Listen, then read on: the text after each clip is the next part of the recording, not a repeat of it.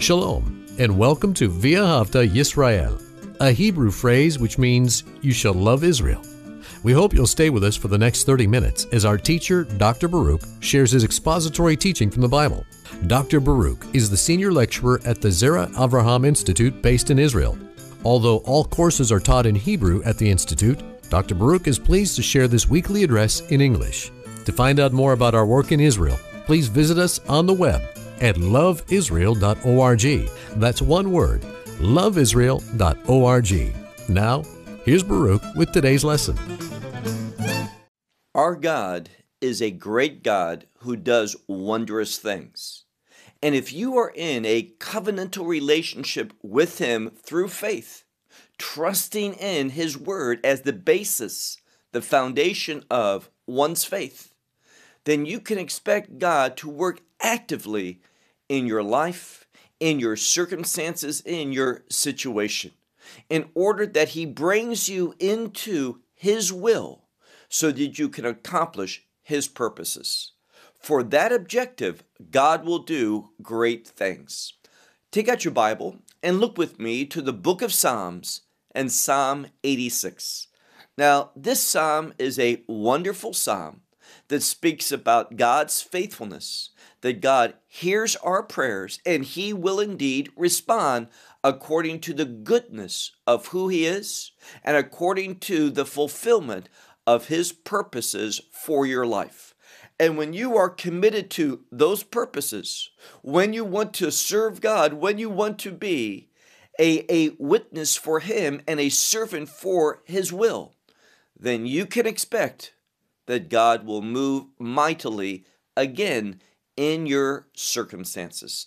Take out your Bible and let's begin with this first verse of Psalm 86, where it says, A Psalm of David. David is going to teach us about what he experienced from God. And because David did, we too, as children of the living God through faith in this new covenant, we can expect God to move in a similar way in our lives. So he says in verse 1 Lean, O Lord, your ear and answer me. Now, this is a word that begins this, this section about lending your ear, putting your ear in a position where you are paying attention or listening. So David is saying, now lean your ear, O Lord, answer me. Some Bibles will say, help me, but David is simply saying, respond. This word is a word of response, a word of God's action in someone's life, in someone's situation. Then he says, as David confesses his situation, he says, for poor. And this word poor can mean poor financially, although that probably wasn't David's circumstances at this time. Perhaps this was long before he was king. But this word could also mean to be afflicted, to be in a very difficult situation where one is suffering. But if we keep reading, we find this next word and evion, which usually does imply one of poverty, one who is desperate. So, regardless of when David wrote this, he is in a difficult situation where he feels desperate. Perhaps he's destitute in a variety of ways, and he's calling out to God, asking that God might listen to him. And he furthermore says, Guard my soul, for I am gracious. So David is saying, God, and it's kind of a spiritual insurance when we are gracious to others, when that's our nature, then again, we can expect God to watch over us, to guard us, to keep us. And that's what David is saying. Keep my soul, guard me.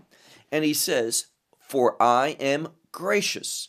This is this word chassid, which comes from the word chesed, which is revolving around grace. And David is saying, I'm in someone that lives graciously, and usually that implies to other individuals.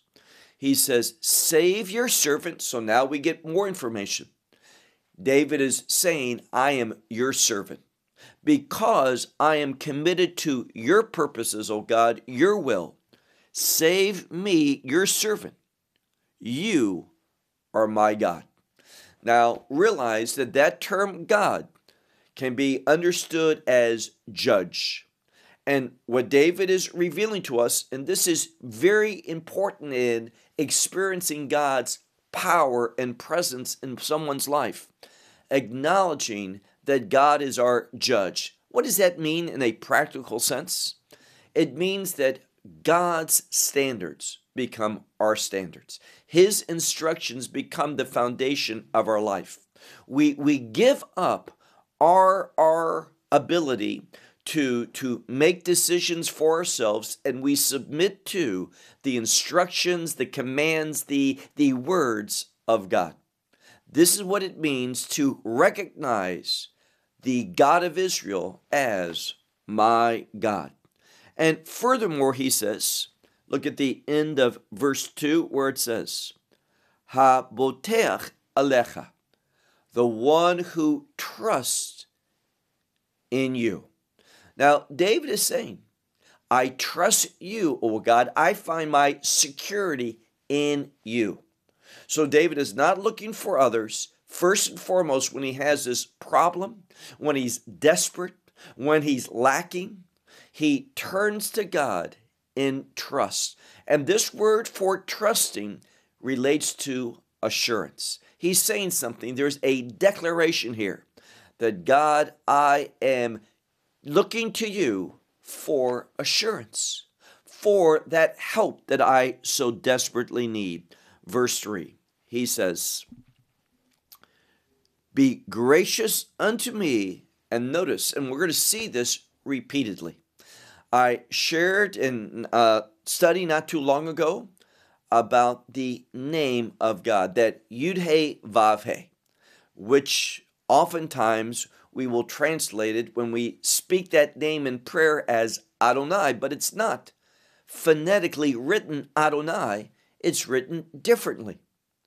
But here it is that word Adonai, which relates to God who is the master, the ruler, the authority over our life. So we're going to see that David frequently, when he relates to God in this situation, he acknowledges God as his master. And let me just simply say to you, unless you approach God in that way, acknowledging that He is the ruler, the authority, the master of your life. If, if you're not submitting to God with that kind of recognition of, of your relationship unto Him, then God, you ought not expect that He will respond. He responds when we come before him in that manner. So he says, look again at the text Be gracious unto me, my master, for unto you I call all the day. Now, this shows something important that David consistently turns to God throughout the day, all the day. This is whom he looks to for assistance, for guidance, for that deliverance. So ask yourself a very important question Does that describe you? Are you someone that acknowledges God first and foremost as the master of your life, and therefore unto Him you look to the solutions to the struggles, the hardships, the problems of your life? If you're not approaching Him, then you're not walking in faith. There is a reason why David says at the end of verse 2, speaking about himself, the one who trusts in you. Then he says, Be gracious unto me, my master, for unto you I call all the day. Now, because of David's commitment and understanding of who God is, he has, and I'm going to say it again, that expectation. What does he say? Look at verse 4. David is obviously in a difficult situation, but he says, speaking to God, gladden the soul of your servant. He understands that God, in difficult circumstances, can make David glad. God is able to do all things. He is greater than our troubles. And He can give us that joy, that gladness in the midst of very, very difficult uh, experiences that we go through. So He says, Gladden the soul of your servant, for unto you and he says it again My master. Unto you, my master, I lift up my soul, meaning this God, I am making myself available. That soul means in his entirety, every aspect of his being. He brings before God. And this is just simply an example of surrender. If you want to experience God, come before Him surrendering with no uh, uh, negotiations, with no uh, stipulations whatsoever.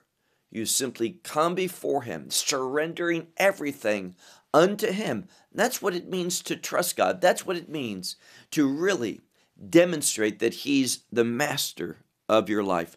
Look now to, to verse 5. He says, For you, and again, that same word appears. For you, my master. And what does he say about God being his master? He says, good and forgiving. Now, this is something that, that needs to be explained in the proper way. This word good just doesn't speak about the goodness of God, but it's related to the will of God.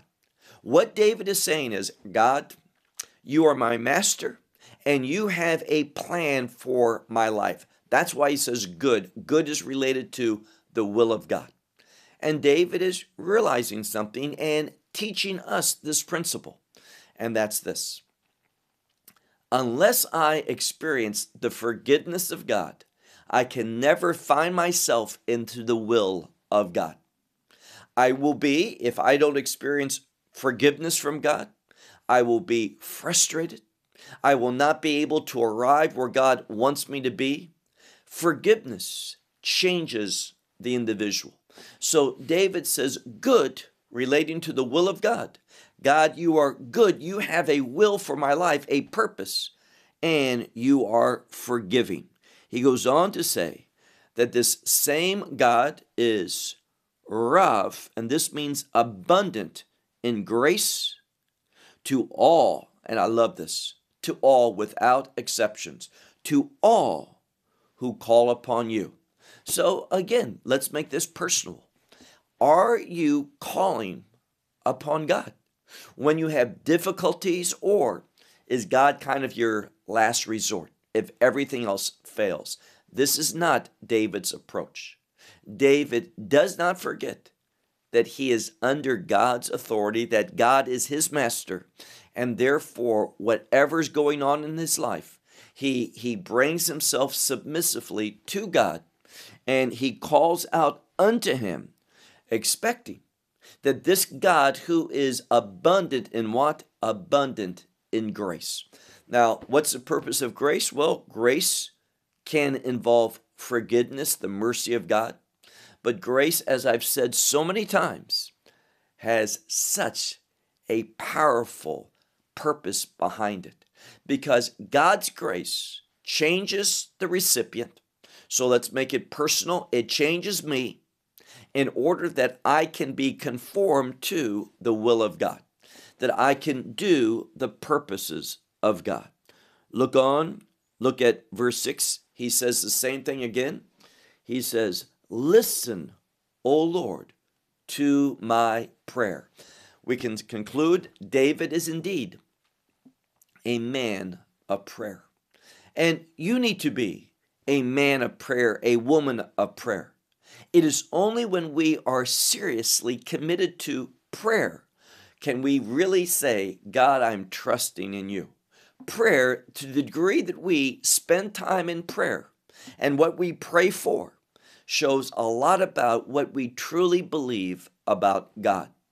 And that can be a very convicting statement because if you uh, are casual with your prayer life, that you don't have expectation, that you simply go through it because there's that expectation when you go to bed at night or when you get up in the morning that you pray and you go through it as a, a repetition of a tradition rather than in sincerity, in believing that prayer is one of the greatest blessings that God has given to his people. And let me share with you a very important truth for those who are not in a covenantal relationship with God, God is under no obligation to hear, to listen, or to respond. But to those who are in a covenantal relationship with God, especially that new covenant, God has mandated Himself. It's not that we force Him, we can't force God to do anything, He's sovereign. But God has said, when you enter into a covenant with me, I'm going to hear your prayers. Our prayers will bring about a response, not necessarily the response that we ask for, that we want, that we desire, but if we are growing spiritually, God will be changing our hearts so that we agree with God. And let me just simply say, this is a wise prayer request. What is that? God, help me to pray according to your will. Help me to pray and beseech you and make supplications in agreement with your plans, with your purposes, with your will. See, where spiritual maturity is, is when we agree with God. And we approach God, here again, submissively saying, God, change my heart so that, that my heart's desires agree with your desires. That's what spiritual maturity truly is. So he says, Listen, O Lord, to my prayer and, and hear the voice of my supplications. Now, what he's revealing to us is this when we come to God in prayer sincerely, when we ask God to listen to our supplications, and by the way, this word supplication is derived from the word chen, which is a synonym, additional word for grace. Not the same word we talked about earlier, chesed, but one that is similar. And it's related to favor. So, what David is saying here is this God, I trust you that you are going to hear my supplications for favor. When we are in a covenantal relationship with God, that's foundational. After we have been forgiven by the blood of Messiah, after we are an individual that have matured and have realized where the goodness of God is found is in His will. I want to get to His will. Therefore, I want to obey Him. I want to surrender. When we do all of this, we can, and this is a sum of having an expectation of God's activity in our life, we can expect God's favor in our life, in our circumstances, to change things around. Now, we're going to come to a section where David is going to be speaking about enemies. And if we're walking in obedience with God, there will be an enemy. There will be those who oppose us. But realize our God is greater than them. Now let's move to verse 7 where it says, In the day of my trouble, what does David do? He doesn't complain. He doesn't fear. He says, In the day of my trouble, I call, literally, I will call unto you, for you will answer me. Now, this is this assurance that I talked about earlier. David has, and don't miss this, David has absolute confidence that God is going to, to answer, that there's going to be a response from God. And one of the things that we should do is have that same expectation. If indeed we're committed to, to surrendering ourselves, making ourselves available, committed to the purposes of God, trusting Him, believing in Him, knowing that His instructions are the best, best, best for us, if we really affirm that and believe it sincerely, then we can have an expectation that God is going to move in our life mightily. And we'll talk more about that in a moment. But he says here, For you will answer me, verse 8. Now, experiencing God, and this is what David has just said, you will answer me. There will be a response. And now he's going to talk about God's nature, how God responds, what he does. And he says, And kamocha be'Elohim. There is none like you among the gods, my master. Now, again, that word, my master, appears there, Adonai. So he says, There is none like you among the gods, my master. And there is no as your works, meaning there are no works as yours. David understands that the God of Israel is unique. There's no other God like him, and his works are different than the rest.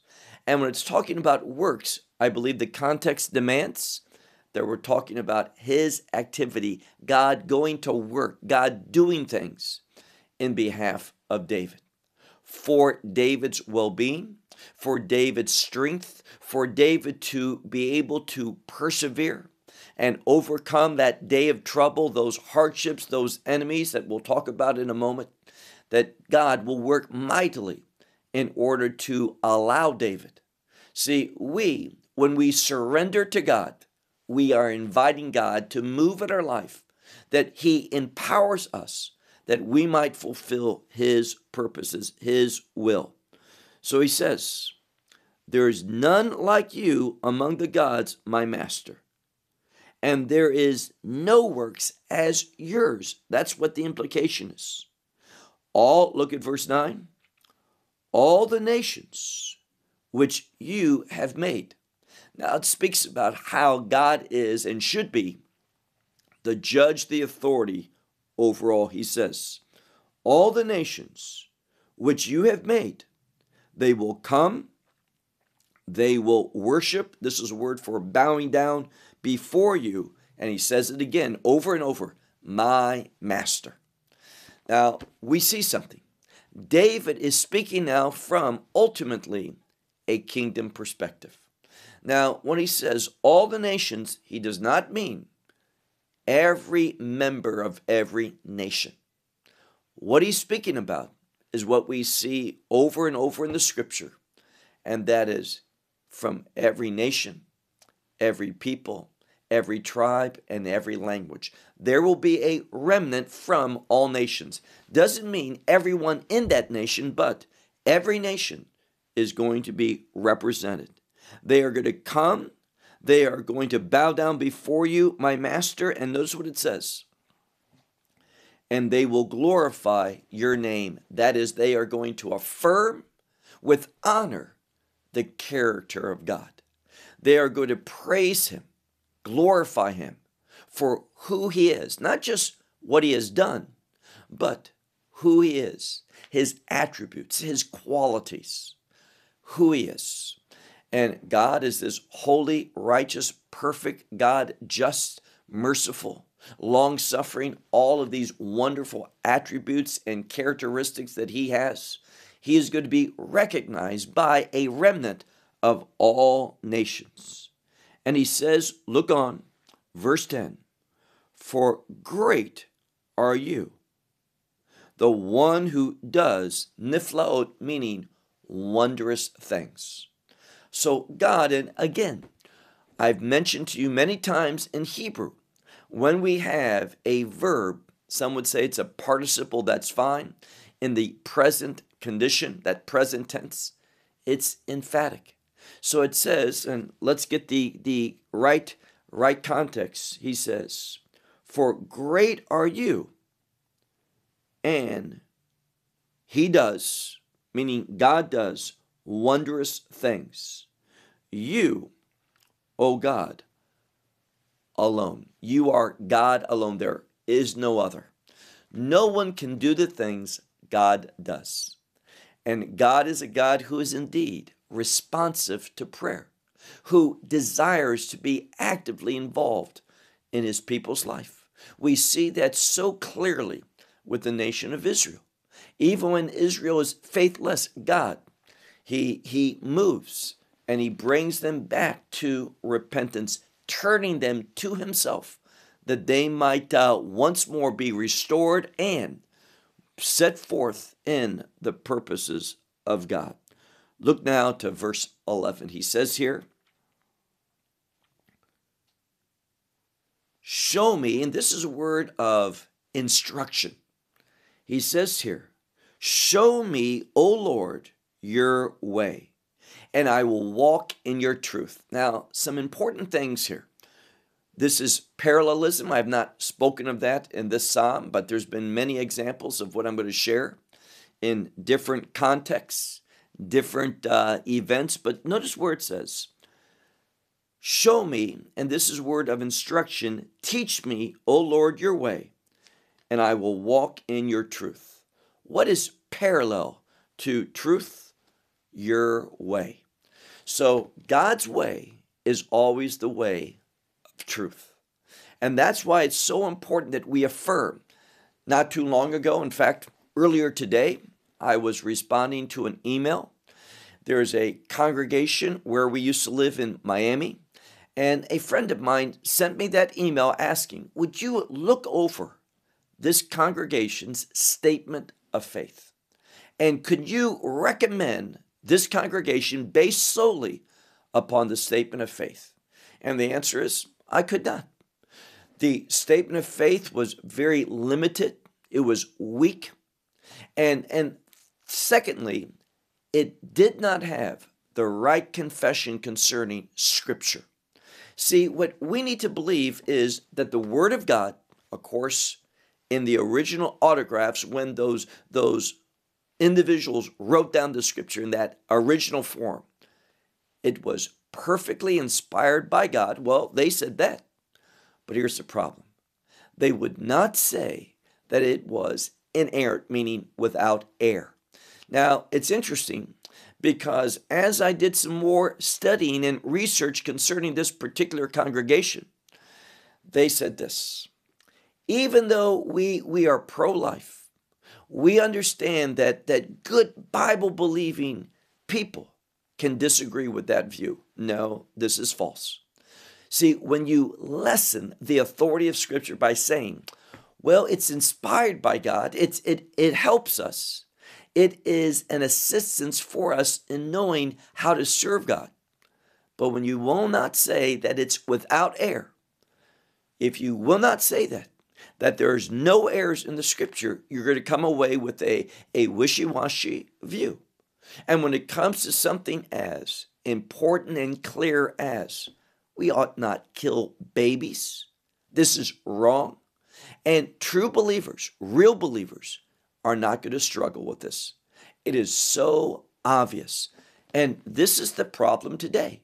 We begin to lessen and question the authority of Scripture, saying, well, it's it's it's not without error. There may be some things incorrect. Once we begin to say that, then it's a slippery slope. And what's going to happen? We're going to come down more and more on the unbiblical position of a an issue that's dealing being dealt with. Look now to the last part of verse verse 11. He says, uh, "Teach me, O Lord, your way, and I will walk in your truth." And then it says, "Unified." Now, it's a word of making together my heart to fear your name. So important that it says, Yeched, make unified. With what? With God. That we would fear, that we would give priority to God's character. Now, God's character is inherently related to his perspective. It is because of who he is how he sees things, and he sees things perfectly. He is all knowing, omniscient. And because of that, we know something. God is always right, and we need to agree with him. So it says here David's praying, unify my heart in order that I show fear, I give priority to your name, your character. Verse 12. Not too long ago, we used this 12th verse as a call to worship. Wonderful, wonderful verse where it says, and let's get it right. Many Bibles don't translate it accurately where it says, I will give thanks to you, my Master, my God, with all my heart. Now, I believe there's a relationship between what we read immediately before this and what we read now. In, in both the previous verse and this verse, we see that word for my heart. And it's only when our heart is unified with God that we're going to give Him thanks. We're going to recognize His rule over our life, my Master, my God, with all my heart. And I will give glory to your name forever. Now, giving glory to the name of God is affirming His character. And His character is related to His perspective. Always, that's true for everyone. It's how I see things that determine how I behave. And behavior and character go together. So God sees everything accurately according to the truth. There is nothing hidden from Him. Therefore, God's character is going to give us a perspective and a lifestyle. I want to say that again. This is so important that you see that. When we affirm the character of God, saying He's righteous, and because He's righteous, He's holy, He's good, He's perfect, we're going to recognize this word as His word, also infallible, also without error. And therefore, we're going to be governed by truth and we're going to make decisions that He would have us to make. And when we do that, we're going to fulfill the purpose for which God created humanity and redeemed humanity, which is to, to honor Him to worship him, to reflect his character. Look, if you would, to verse 13. For your grace is great unto me, and you have saved my soul from Sheol below. So notice we see grace and we see saving, saving from destruction that eternal punishment. So in the Old Testament, we see that same purpose, and the grace has several purposes, but foundationally, it is to save us from the place of punishment. So you have saved, you have rescued. This is word latzil. You have rescued, you have delivered my soul from Sheol down below. Verse 14. O God, Zadim. Zadim are those who are willfully against God. They stand in opposition to the purposes of God, and therefore they stand in opposition to those who submit to the purposes of God. Now, I mentioned about David's enemies, and here, and it's very important, this word in a different form is the word mazid. Mazid is when one does sin willfully. They purposely, with intent, they know what to do, but they do not want to do what is right. They purposely do what is wrong. And this is whom is being discussed here. Look at verse 14. O God, willfully, willful sinners rise up against me and a congregation of tyrants seek my soul. Now, here, seeking the soul is an idiom. Basically, they want to kill David. They are seeking his soul, that is, they're seeking his life. And notice what he says For they, these same ones who are willful sinners, they have not put you before them. Meaning, they're giving no consideration to you whatsoever, God. Now, because of that, this, this behavior of ignoring God, willfully rebelling against Him, puts these individuals in a very dangerous position. In the same way that we surrender and obey and, and bring ourselves unto the Lord, recognizing that He's my master and I want to serve Him, whatever it may be, we put ourselves in a very good position. And if you look here, He says, verse 15, and you, my master, the God of, of compassion and grace. That word compassion can also be mercy. The God who is merciful and gracious. Not just that, but also, we could say, his anger is long, it stretches out. So God does not want to be angry with people. Therefore, his anger is lengthened, it stretches out. And he is abundant, second time he said this, abundant in grace and truth. Again, it is when we are committed to the truth that we are going to see the grace of God working in our life.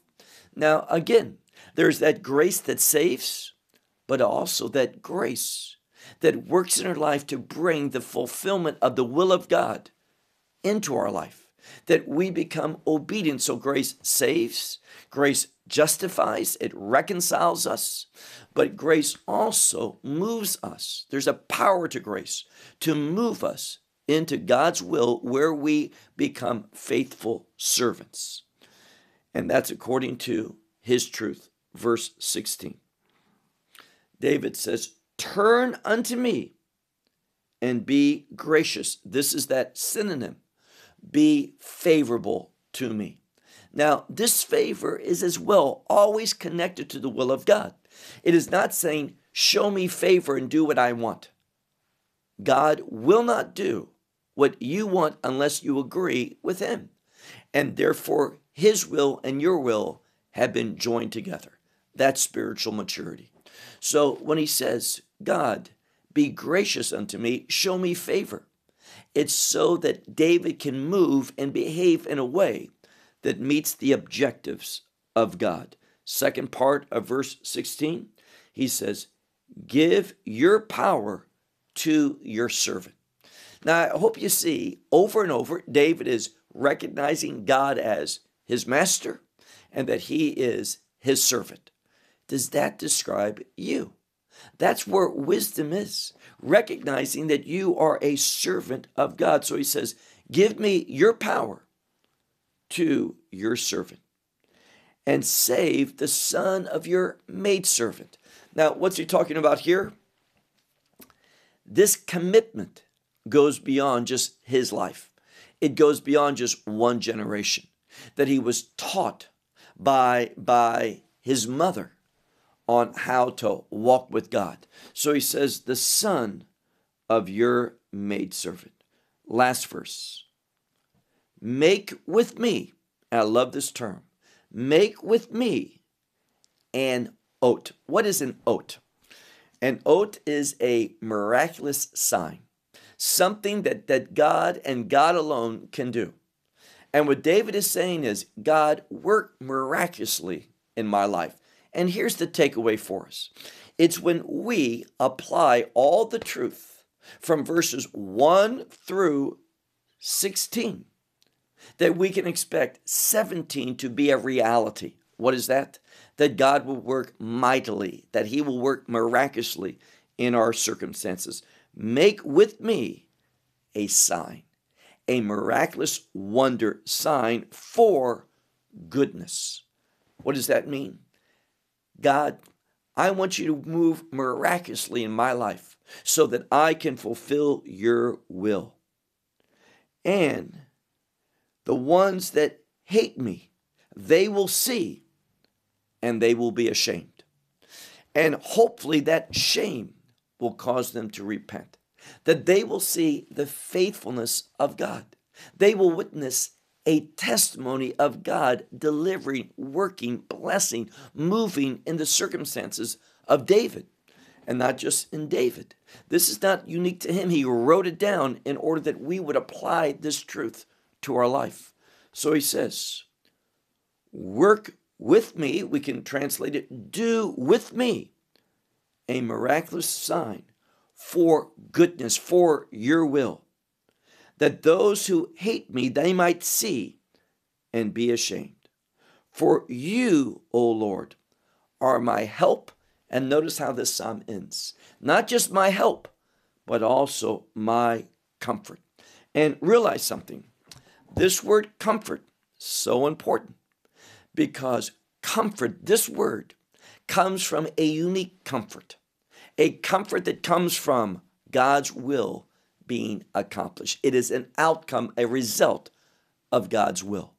So, over and over in this psalm, Psalm 86, David is telling us we find contentment, we find help, we find comfort in the will of God being fulfilled in, in one's life. So let me ask you this as I conclude Is that your desire? Do you want to be an instrument whereby God uses you to fulfill His will? That's what recognizing the God of Israel is all about. Recognizing He is the master, He is the authority. And only in His will are we going to find that comfort that satisfies, and not just satisfies, but also it is His response that empowers us to overcome, to move to that next spiritual level, to grow and mature and move forward in that sanctification. Well, I'll close with that until next week. Shalom from Israel. Well, we hope you will benefit from today's message and share it with others. Please plan to join us each week at this time and on this channel for our broadcast of loveisrael.org. Again, to find out more about us, please visit our website, loveisrael.org. There you will find articles and numerous other lectures by Baruch. These teachings are in video form. You may download them or watch them in streaming video. Until next week, may the Lord bless you in our Messiah Yeshua, that is, Jesus, as you walk with Him. Shalom from Israel.